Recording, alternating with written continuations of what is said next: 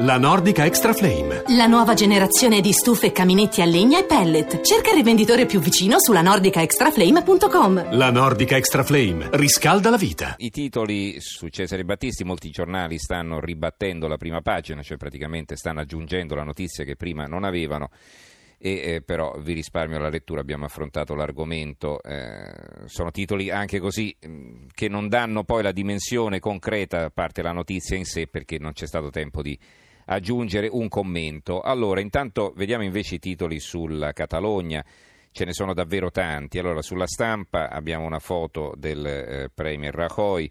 Rajoy da cinque giorni alla Catalogna, questo è il titolo. È abbinato con un'altra notizia, l'Austria sedotta dal mago bambino, a Vienna allarme destra, ultimatum di Madrid a Barcellona, quindi le due notizie vengono abbinate. E, e, a proposito di Banca Etruria, c'è anche un titolo sulla stampa in prima pagina: L'Etruria spolpata e distrutta, più alto il conto totale dei danni, 580 milioni. Bruxelles BCE scontro sui prestiti a rischio. Vi dicevo a proposito della Catalogna, il quotidiano nazionale, ultimatum alla Catalogna, fermatevi entro lunedì, Rajoy all'attacco. Il sole 24 ore, l'ultimatum di Rajoy, Catalogna dica se è secessione.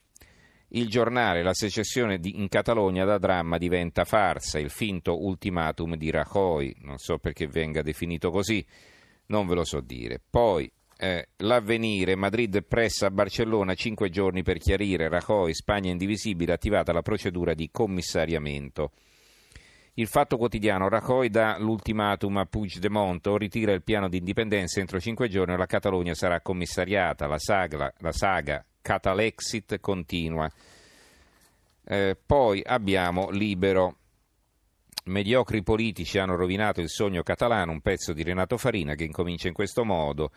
Mariano Rajoy come un gattone ha messo nell'angolo il topolino Carles Puigdemont, non si può far balenare davanti al popolo un sogno e poi proporre come nulla fosse le mezze porzioni. Si fa la figura del cioccolataio, come si dice in Lombardia, non so, in Catalogna sotto un altro pezzo di Paolo Becchi, però Barcellona, Barcellona ha smascherato la vecchia Europa è intitolato. Scrive Becchi, noi in Italia viviamo ormai da tempo in stato di democrazia sospesa, da due giorni in Catalogna si vive in stato di indipendenza sospesa. Il discorso di martedì non fa perdere la faccia a Puigdemont, ma dimostra una cosa, decisioni importanti vanno prese avendo un preciso piano d'azione, altrimenti si rischia di rimanere scottati il manifesto. Madrid, ultimatum a Barcellona. Il governo spagnolo a Puigdemont chiarisca entro lunedì. Il commento è di Aldo Garzia, eh, il titolo è La china pericolosa della resa dei conti. Incomincia così il pezzo, si va alla resa dei conti tra Madrid e Barcellona e potrebbe essere drammatica, senza precedenti nell'Europa del secondo dopoguerra. Per evitarlo occorre far prevalere la politica e il negoziato da una parte e dall'altra al discorso di Carles Puigdemont, presidente del governo autonomo catalano di martedì sera, che dichiarava in stand-by il processo di secessione, tuttavia non escludendo una trattativa, la risposta è stata ieri pericolosamente inflessibile. Chiedo scusa. Poi abbiamo il foglio. Qui viene spiegata in dettaglio il comportamento di Rajoy. Il titolo è La trappola di Rajoy, il pezzo di Eugenio Cau. Eh, nella politica spagnola degli ultimi dieci anni c'è una sola costante assoluta. Chi inizia una guerra di posizione e logoramento con Mariano Rajoy è sicuro di perderla. Per questo, quando martedì sera il governatore catalano Carles Puigdemont ha dichiarato e poi sospeso l'indipendenza dicendo al tuo avversario a te la mossa, ha perfino pubblicato su Instagram la foto di una partita a scacchi per rendere meglio l'idea, Rajoy si è trovato nel terreno a lui più congeniale non in quello degli appelli emotivi o delle complesse strategie politiche, ma nella lotta brutale in cui vince chi è più bravo a incassare. Così la risposta di Rajoy ieri è stata solo apparentemente di rottura. In via ufficiale il Premier ha chiesto al governatore catalano di chiarire se la cerimonia di martedì si qualifica effettivamente come dichiarazione di indipendenza. In questo modo Rajoy ha messo in moto il temutissimo articolo 155 della Costituzione che sospende l'indipendenza della Catalogna e tra i cui passaggi c'è appunto il requerimento del governo al leader della comunità autonoma coinvolta. Sembra un passaggio epocale e una reazione in consulta destinata a creare enorme scompiglio, ma in realtà il Premier ha scelto attentamente le sue mosse e si è lasciato ampio spazio di manovra per logorare a lungo il suo avversario.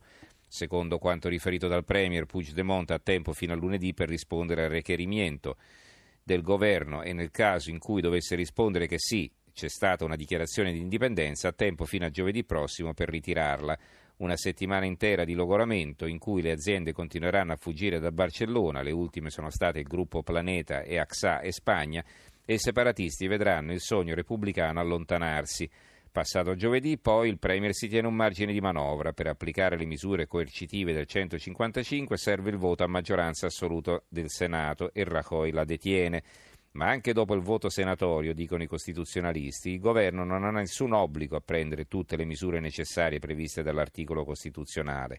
Insomma, Rajoy può prolungare ad libitum la minaccia della sospensione dell'autonomia e aspettare, come sempre, che i suoi nemici si dividano e si distruggano tra di loro.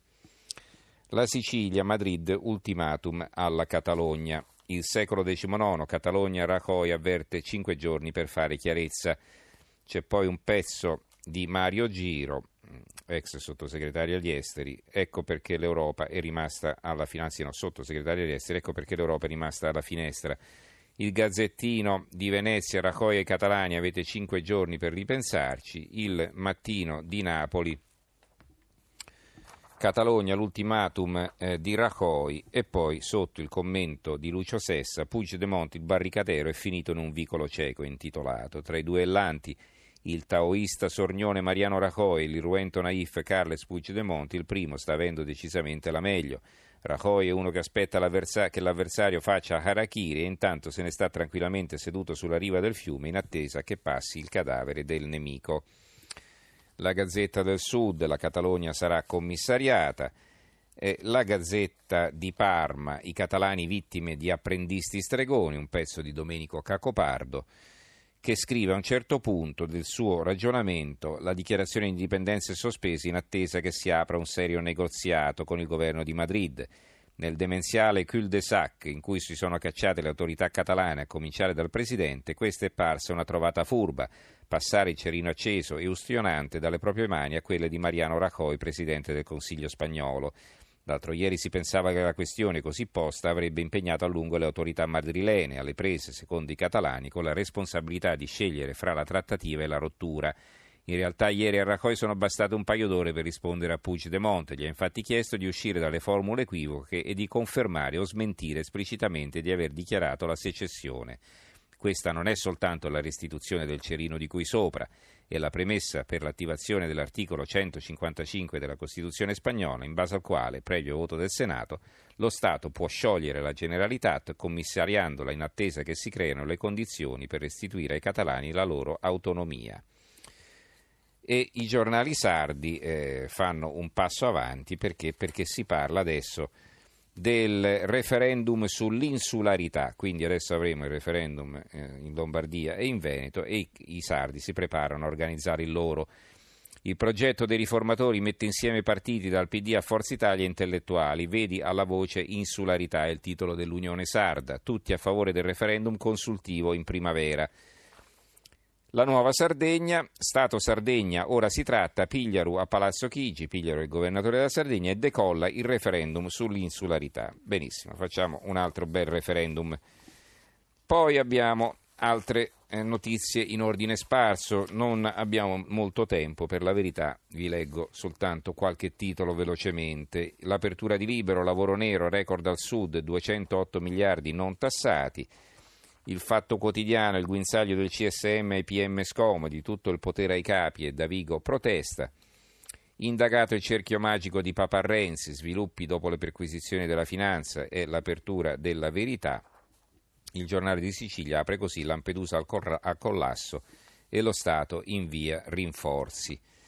Va bene, penso che ci possiamo fermare qui. Eh, diamo la linea adesso a Stereonotte condotto da Silvia Boschero. Io in chiusura ringrazio in regia Gianni Grimaldi, i tecnici Fabio Lelli e Antonio D'Alessandri, in redazione Antonio Bonanata, Carmelo Lazzaro e Giovanni Sperandeo. Grazie anche a tutti voi per averci seguito e ci risentiamo domani sera. Buonanotte.